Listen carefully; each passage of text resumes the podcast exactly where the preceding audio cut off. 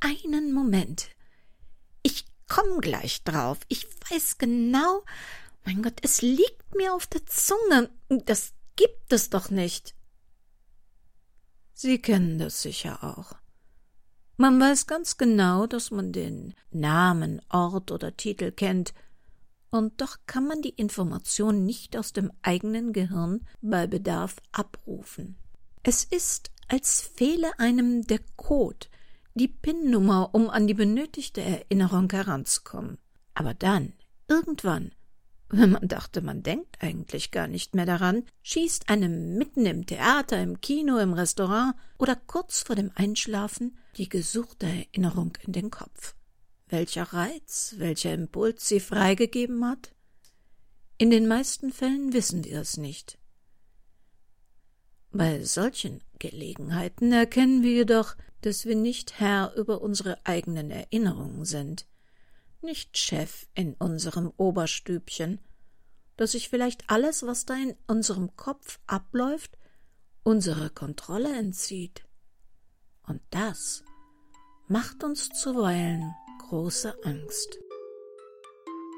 Willkommen in der Welt des Krimi-Kiosk und willkommen in der Welt von Henrietta Pazzo.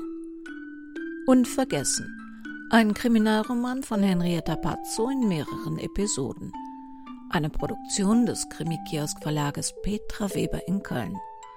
Sprecherin Petra Weber. Sie hören Episode 5.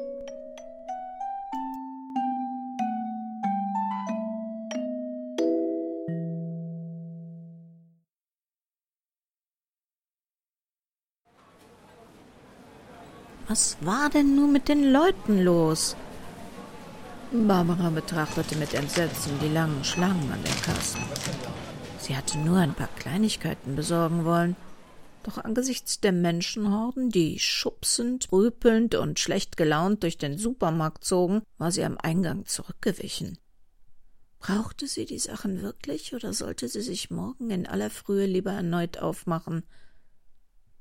In einer Nische abseits der Massen erkannte Barbara Katrin Gabbard. Sie schien auf Luisa zu warten, die am Bäckereitresen Waren einpackte. Fast hätte sie Katrin Gabbard gar nicht erkannt. Sie hatte sich verändert. Die einst rundliche Frau war erschlankt. Statt der langen, dunklen Haare hatte sie nun einen frechen Bubikopf mit roten Strähnchen. Schick, gestand Barbara sich ein. Vielleicht hatte Jans Mutter recht, musste sie unwillkürlich denken. Vielleicht wäre es Zeit für eine eigene Typveränderung. Aber jetzt, in diesen hektischen Tagen, ein Termin beim Friseur.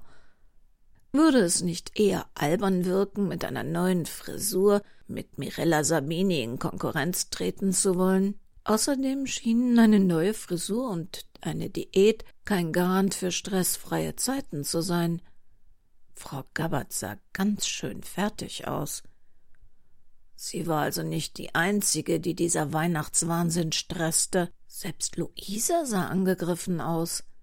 War das zarte Persönchen nicht auch schmaler geworden seit letzter Woche? Gerade als Barbara sich entschlossen hatte, ihre Einkäufe zu verschieben, entdeckte Luisa sie. Hallo, Frau Manott. Haben Sie etwas herausgefunden? Frau Klammer hat mir eine SMS wegen eines Termins geschickt. Nun kam auch Katrin Gabbard auf Barbara zu und streckte ihre Hand zur Begrüßung aus. Sie müssen Luisa den stürmischen Überfall verzeihen. Sie ist inzwischen besessen von diesem Thema. Ich kann sie zu Hause auch kaum noch bremsen. Es ist sicher ein Fluch ihres Berufes, dass Menschen sie an den unmöglichsten Orten mit ihren Problemen und Rechtsfragen belästigen. Ach, es könnte schlimmer sein. Die Mediziner sind da wohl übler dran. Keine Party ohne Diagnose oder Therapiediskussion. Mir macht mein Beruf ja Spaß und ich fühle mich nicht an Bürostunden gebunden. Zum Ärger meines Mannes hatte Barbara erst ergänzen wollen, es aber dann heruntergeschluckt. Hatte sie überhaupt noch einen Mann? Also, falls Sie noch keinen Termin mit Frau Klammer ausgemacht haben, dann kommen Sie doch heute Abend einfach vorbei. Oh, Sie haben ihn gefunden? Katrin Gabbard sah Barbara bestürzt an. Oh nein, das ist ein Missverständnis. Oh, das tut mir so leid. Ich wollte da keine falschen Hoffnungen bei Ihnen wecken. Uh, für einen Moment dachte ich auch Sie. Sie hätten womöglich tief versteckte Familiengeheimnisse ausgegraben, von denen ich keine Ahnung hatte. Es gibt keine Geschwister. Aber Luisa macht mich verrückt mit ihrer fixen Idee, weshalb ich ihr auch gestattet habe, sie als neutrale Person mit der Nachforschung zu betrauen. Es tut mir leid, das ist ein Missverständnis. Ich fand es nur etwas unpassend, hier mitten im Laden unsere Suche zu erörtern. Kommen Sie doch mit heute Abend. Wir zeigen Luisa, wo wir überall nachgeforscht haben und wie sie womöglich selbst unsere Ergebnisse im Internet nachvollziehen kann. Vielen Dank. Aber ich habe heute Nachmittag noch einen anstrengenden Termin, der mich bis in die Abendstunden beschäftigt halten wird. Ist Ihnen 18 Uhr recht? Oder ist das zu spät? Nein, 18 Uhr ist vollkommen okay. Zum Jahreswechsel ist bei uns immer gut was zu tun, deshalb sind wir sowieso im Moment immer lange im Büro. Also dann bis heute Abend. Barbara folgte den beiden mit ihren Einkaufstüten zum Parkplatz. Sie hatte keine Lust, sich im Gedränge mit fremden Leuten für etwas Butter und eine Tüte Milch anzulegen. Dafür, dass beide so schlank waren, waren die Tüten der Gabberts prall gefüllt. Ihr war gar nicht bewusst gewesen, dass Frau Gabbert ein Auto hatte. Scheint, sie parkte es in einer Garage und nicht vor der Haustür. Ein kleiner Opel Adam, rot mit schwarzem Dach. Auf der Heckscheibe klebte ein Aufkleber. Barbara konnte nicht lesen, was darauf stand, wusste aber dennoch, dass If you can read this, thank your teacher darauf stand. Sie hatte im Sommer auch so einen von Rebecca aus der Buchhandlung bekommen und ihn als Lesezeichen benutzt. Barbara ging etwas näher auf das Auto zu. Komisch. Sie war sich sicher, sie hatte es schon einmal gesehen mit diesen bunten Kissen im Fond aber sie konnte sich einfach nicht erinnern, wo.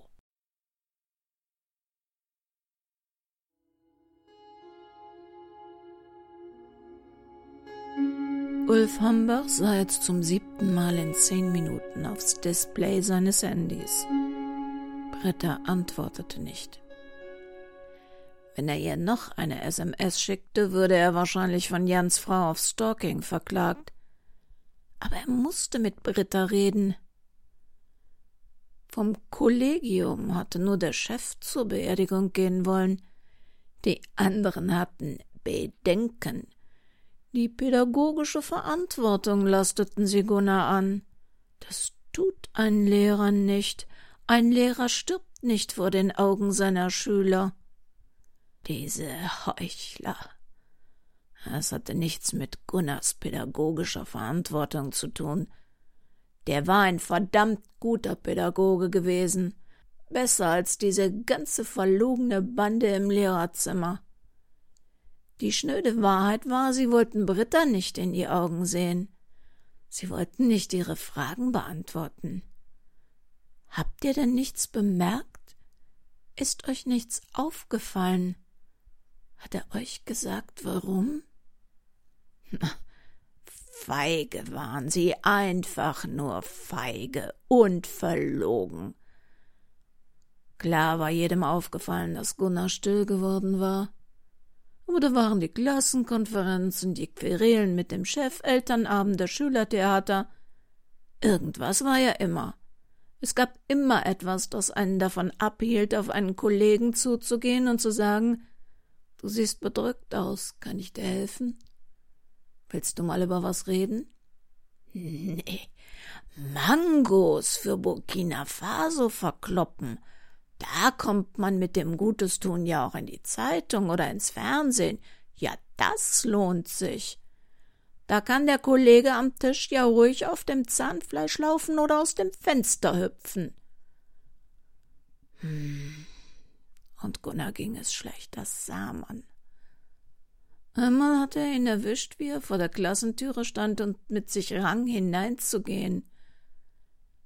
Ulf hatte dieses Verhalten öfter mal bei Kollegen beobachtet, die besser Finanzbeamte oder Verwaltungsassistenten geworden wären.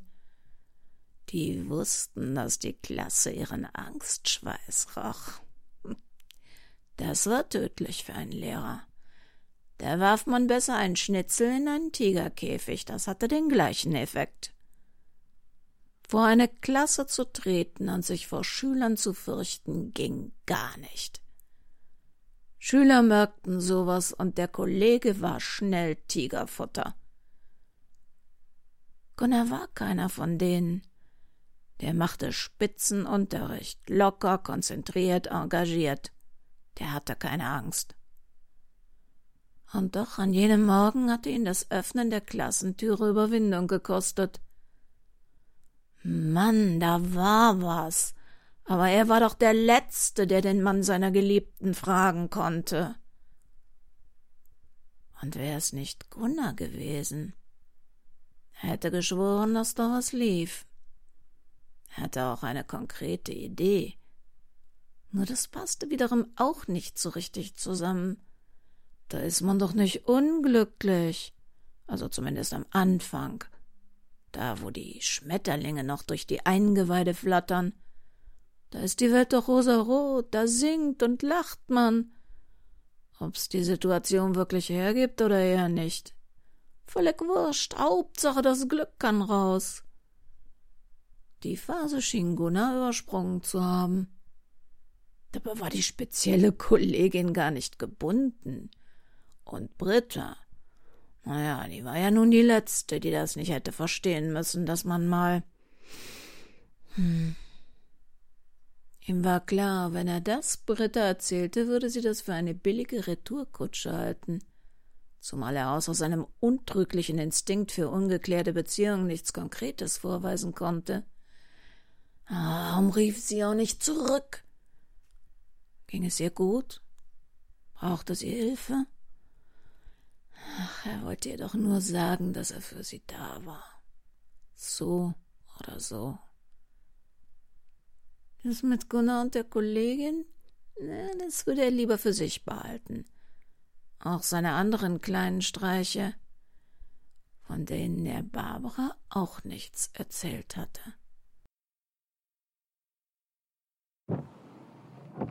Im Regen sah die Residenz Rosenpark eher gruselig als bezaubernd aus. Der Schnee war geschmolzen und hatte eine graue Matschschicht hinterlassen, die gestutzten Rosenstöcke und die alten kahlen Bäume hoben sich in gespenstisch dunklen Farben vom regengrauen Himmel ab. Wie ein verlassenes altes Landhaus sah das Gebäude durch den blattlosen Rosenbogen am Eingang aus. Barbara war klar, dass ihre eigenen Gefühle dem Bild seine bedeutungsschwangere Note gaben, und sie ermannte sich zur Sachlichkeit. Seit zehn Minuten saß sie bewegungslos im Auto und beobachtete den Scheibenwischer. Der Besuch bei ihrer Schwiegermutter würde unangenehm werden, aber der Tag war eh schon im Eimer. Sie hatte dem Versuch widerstanden, Jan anzurufen und ihn in Widersprüche zu verwickeln. Was sollte er sagen?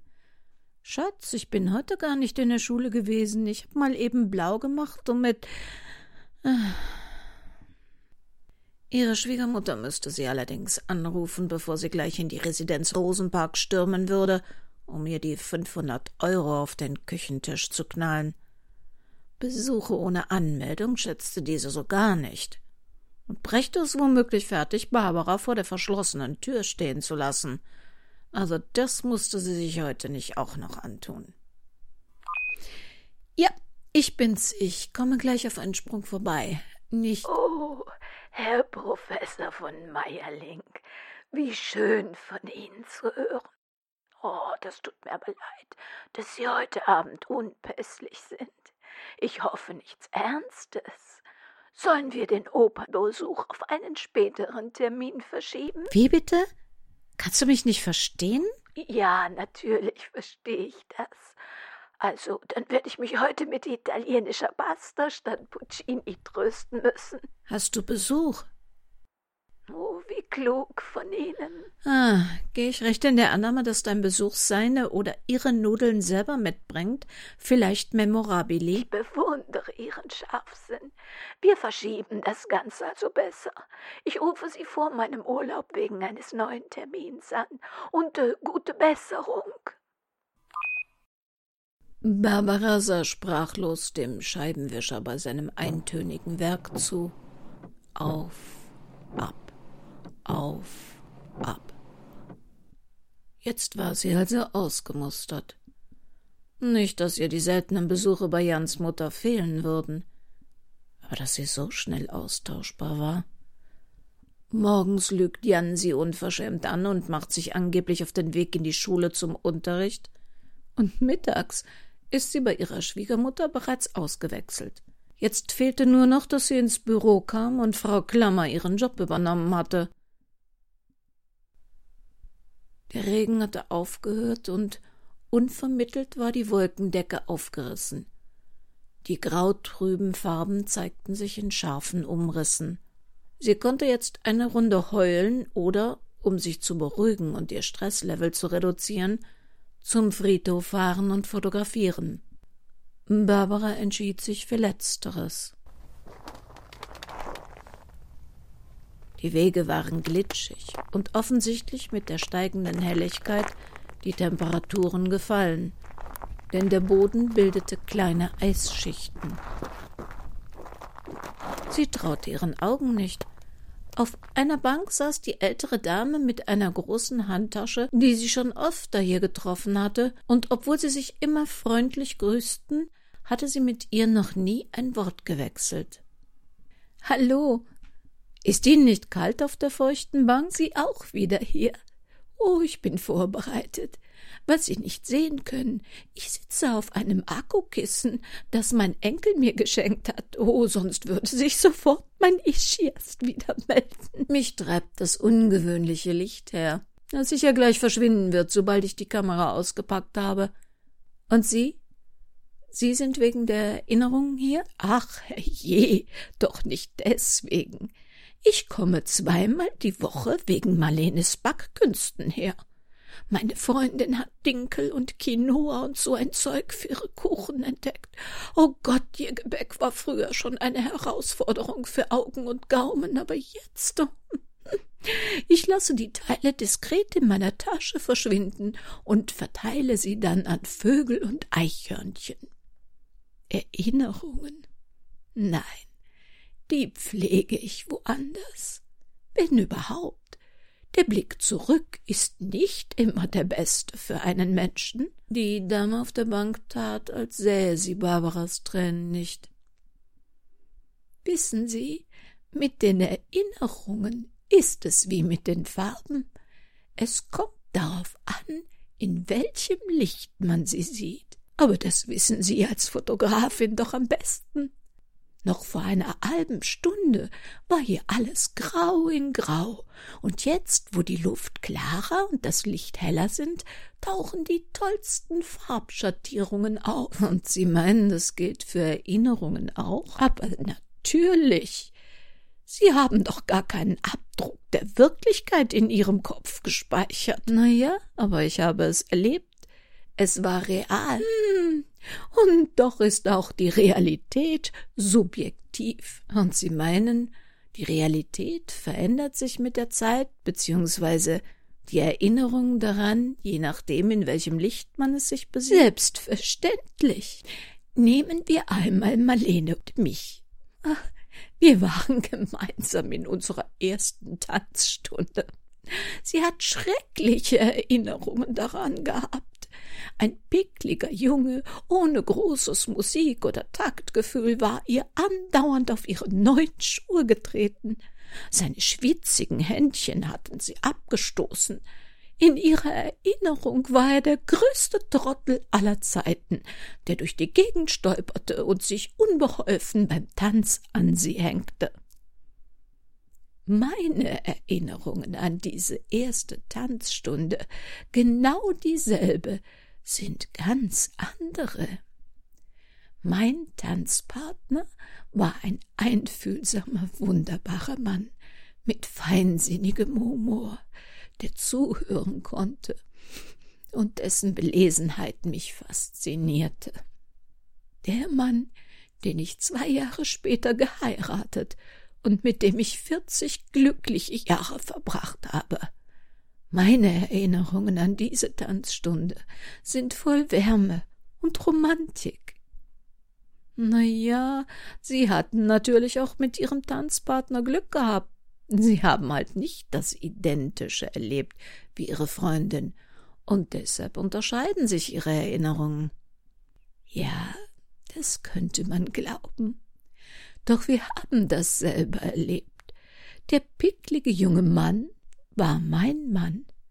Nur habe ich ihn ganz anders gesehen, in exakt derselben Situation. Jeder Moment unseres Lebens ist durch unsere Eindrücke und Gefühle, unsere Erfahrungen und Wünsche geprägt.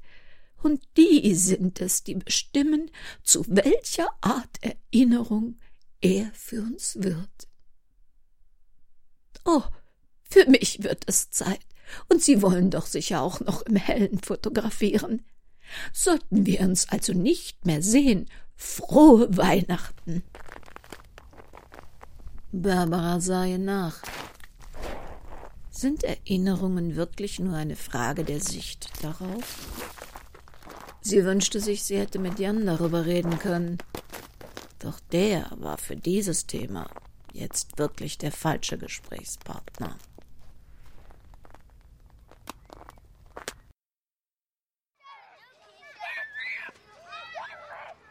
Sie war wieder da.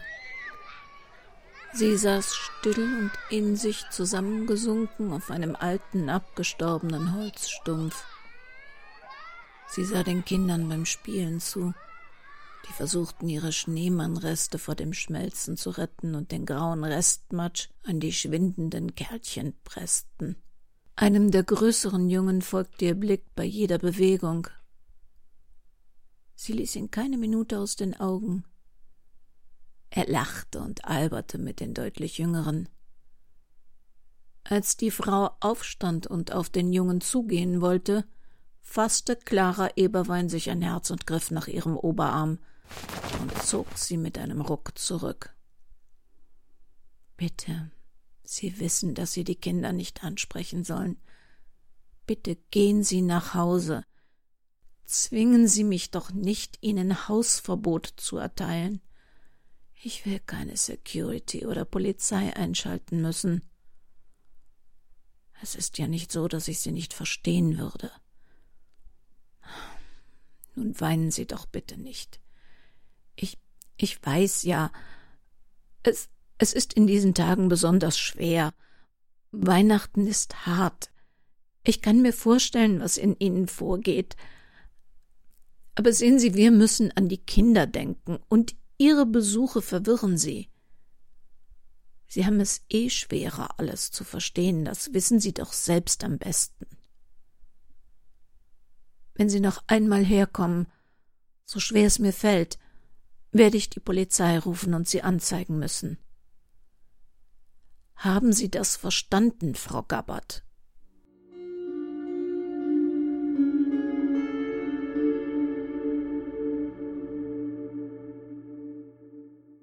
Die erste Sendung des Krimi-Kiosk Verlages Petra Weber in Köln im neuen Jahr in 2018 und schon ist sie wieder zu Ende. Aber es ist ja nicht die letzte. Wir hören uns wieder. Und so lange können Sie weiter bei uns auf www.krimikiosk.de nicht nur im Impressum herumstöbern. Ein neues Jahr, ein neues Glück. Aber immer noch die alte Regel. Passen Sie gut auf sich auf. Das Leben kann zu jeder Zeit sehr kurz sein.